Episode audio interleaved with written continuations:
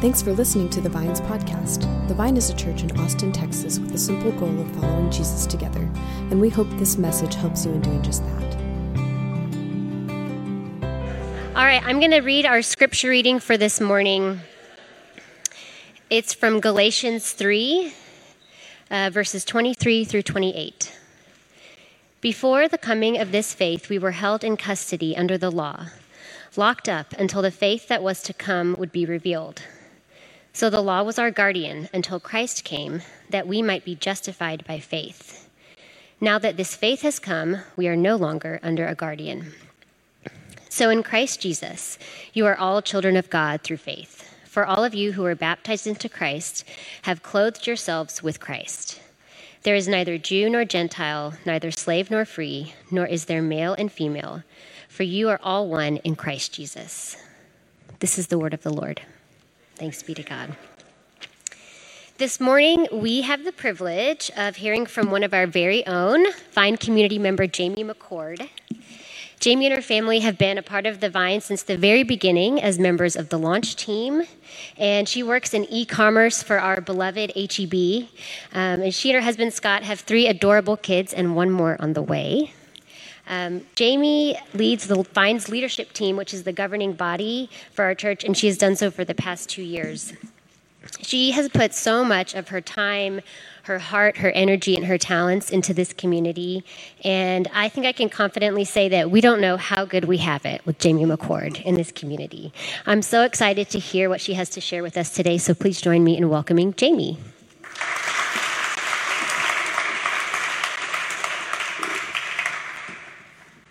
Thanks, Katie. Good morning, you all. It's great to be with you this morning. Um, like Katie said, for those of you who hadn't had the chance to meet, I'm Jaimee McCord, and my husband Scott and I have been part of the Vine since its launch. Um, in fact, the birthday of the church is a marker for our family and our lives as parents. As on launch Sunday, five years ago, our oldest Ty was five days old. Here's a little picture of him in that wrap. Um, and I remember that morning, a sweet little girl came up to me and remarked, Your bump moved up. but it's hard to believe that little guy starts kindergarten this week. And we have two more kiddos and one on the way. So I've also had the privilege, like Katie mentioned, of being on the Vines leadership team, which has been a joy and a blessing over the past few years. And like she said, I also have the blessing of getting groceries to lots of Texans across the state uh, during the week as my job. Um, I'm so glad to be with you this morning, and I'd love to start with a prayer. Will you pray with me? Dear God, I come to you this morning so thankful for this community, and I pray that you would speak through me, that my words would be your words. In Jesus' name, amen. All right, so this morning we're continuing in our series on Galatians, Paul's letter to the churches of Galatia. So, Mark mentioned a couple weeks ago when we started this sermon that this letter finds Paul a bit exasperated with the churches of Galatia. Their, their behavior since he left is not what he uh, had expected. So, chapter 3, which we're going to walk through today, starts out like this You crazy Galatians did someone put a spell on you? Have you taken leave of your senses? Something crazy has happened, for it's obvious that you no longer have the crucified Jesus in clear focus in your lives. And I wanted to start here just to say that just as this passage today may be a wake up call for some of us, Paul was clearly hoping that it would be for the people of Galatia. And Paul has a central theme in this chapter, which continues from chapter 2, which Mark preached on last week, of being saved by faith and not by works. And he uses multiple approaches to get this point across, underscoring its true importance. So this morning, we're going to walk through one of these, which Katie read, and unpack it together, starting in verse 23. But before faith came, we were kept in custody under the law confined for the faith which should afterwards be revealed. This term custody can have a negative connotation in our society, but the Greek word that it comes from is phroureo. This means to keep or guard like a shepherd watching over their flock. And in the same way, confinement is not meant as an oppressive or as an oppressor, but rather that of a protector, keeping us safe. So God kept us safe by giving us a law to avoid danger. But then Paul goes on to say in verse 24 So the law was our guardian until Christ came, that we might be justified by faith. Now that this faith has come, we are no longer under a guardian. When Christ came, the focus changed from salvation by merit and following the law to salvation by the grace of God through faith in Jesus Christ. This is so countercultural that it can be hard to wrap our minds around. So, Scott and I recently returned uh, from an actual vacation, which is what I, as a parent, I call it when I don't have to take my kids. Um, so, we got away for a few days in Bend, Oregon. And while there, we had the chance to go on a fly fishing trip. About six hours into the day, we hadn't caught a single fish. I was feeling very unsuccessful and a bit frustrated. And we ate lunch. Some other fishermen stopped by and asked how the day was going. If I had answered them, I would have said, Pretty awful. I'm hot, tired, have caught zero fish. But our guide quickly responded, There's not a bad day when you're fishing. His response woke me from my grumbling and reminded me of this passage. We are good in God's eyes, not because of our achievements and what we've done, or even our striving, but solely because of our faith. It is a good day, not because of a bountiful fishing haul, but simply because we were out on the water fishing and not chasing kids, in our case. To reiterate what Mark said last week, we are saved by our faith, and the outcome of that is that we want to obey and please God, not the other way around. Paul goes on to say, for you are all children of God through faith in Christ Jesus. For all of you who were baptized into Christ have clothed yourselves with Christ. It is not enough that we are saved by our faith, but he also invites us as heirs into his kingdom, adopted into the family. God doesn't desire our performance, but he does want that relationship with us. And I want you to take a look at the tense in which Paul uses in this passage. You are all children of God. Believers are already full sons, daughters of God. It is not something that we have to achieve. This personal relationship is very different from thinking about those words we talked about earlier, like custody and the law. I believe that God knew leaving behind our performance focused, achievement based identity would be difficult. And so he promised to be with us. And he invited us into a deeper relationship, one where he walks alongside us and guides us as we get lost along the way, just as a parent would with a child. Then Paul spoke of baptism into Christ as an act of identification where people stripped off old clothes and were given new garments. I know for me personally, there is a constant temptation to instead clothe myself with the values of this world. The world teaches us to clothe ourselves in power, comfort, success, physical appearance, and wealth. This is something I've personally wrestled with multiple occasions in my own relationship with Christ. One particular time that stands out in my mind was about eight years ago. After working at a startup here in Austin, where I considered the CEO a good friend and knew everyone's name, I had accepted a new job at Amazon in Seattle. After one week of living in this new city by myself, while Scott packed up our lives here in Austin, and going to work each day where I knew no one and no one knew me.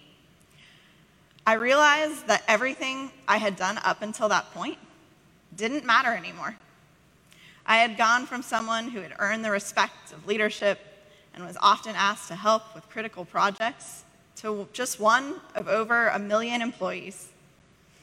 And I came to the harsh realization that I had clothed myself in my career successes and my work identity. And when the clothes of this world were stripped away and I had to start over, I was forced to reckon with why had I placed so much value on them in the first place? And in turn, so little value in Christ. I had reprioritized my life without even consciously realizing it. The great news is that Christ continues to pursue a relationship with us, even when we stray from him. I am still frequently tempted with that achievement mentality that we are surrounded by, but clothing myself in Christ, grounding myself in his fatherly love, gives me so much hope. Tim Keller wrote a book um, called Galatians for You, and he says this about the concept of clothing ourselves in Christ. This idea of clothing ourselves with Christ implies four amazing things. Number one, our primary identity is in Christ. Our clothing tells people who we are. Number two, the closeness of our relationship to Christ. Your clothes are kept closer to you than any other possession, which calls us to a moment by moment dependence and awareness of Christ. Three, the imitation of Christ. We are in his likeness. We are to dress up like Jesus. Four, our acceptability. God covers our nakedness, and Jesus has given us his righteousness, his perfection to wear. Tim goes on to say this goes so far beyond the keeping of rules and regulations. It goes beyond even simple obedience. It is to be in love with Him, bathed in Him, awash in Him. This closeness with Christ that comes from accepting that we are His children and clothing ourselves in Him frees us of the need to strive for His love and even the acceptance of this world. Paul wraps up this chapter with another sweet truth that in this day and age is a welcome reminder. There is neither Jew nor Greek, neither slave nor free man. There is neither male nor female, for you are all one in Christ Jesus. In Christ and our faith in him, we are not only saved and sons and daughters, but we are also united together in community all barriers and differences amongst us cease to divide us. And this type of unity is something Jesus prayed for as well. We take a look at John chapter 17. Jesus said, But for those also who believe in me through their word, that they may all be one, even as you, Father, are in me and I in you, that they also may be one in us that the world may believe that you sent me, that they may be perfected into one. This unity can feel like a stark contrast to the world we live in today, where topics like vaccinated, unvaccinated, traditional, affirming, black or white, Democrat, Republican, masked or unmasked, can very easily divide us. And unfortunately, this is true not just in the world, but sadly also in the church. Despite a shared faith, faith in Christ, there have been topics in each generation that have divided the church, caused denominations to split, ultimately broken the oneness that we are called to as believers in Christ. Here at the Vine, it is our hope and prayer that we will demonstrate unity in Christ, not only to those who call this community their church home, but also as a demonstration of Christ to the world, just as Jesus said, so that the world may believe that you sent us, that you sent him through our love and through our unity.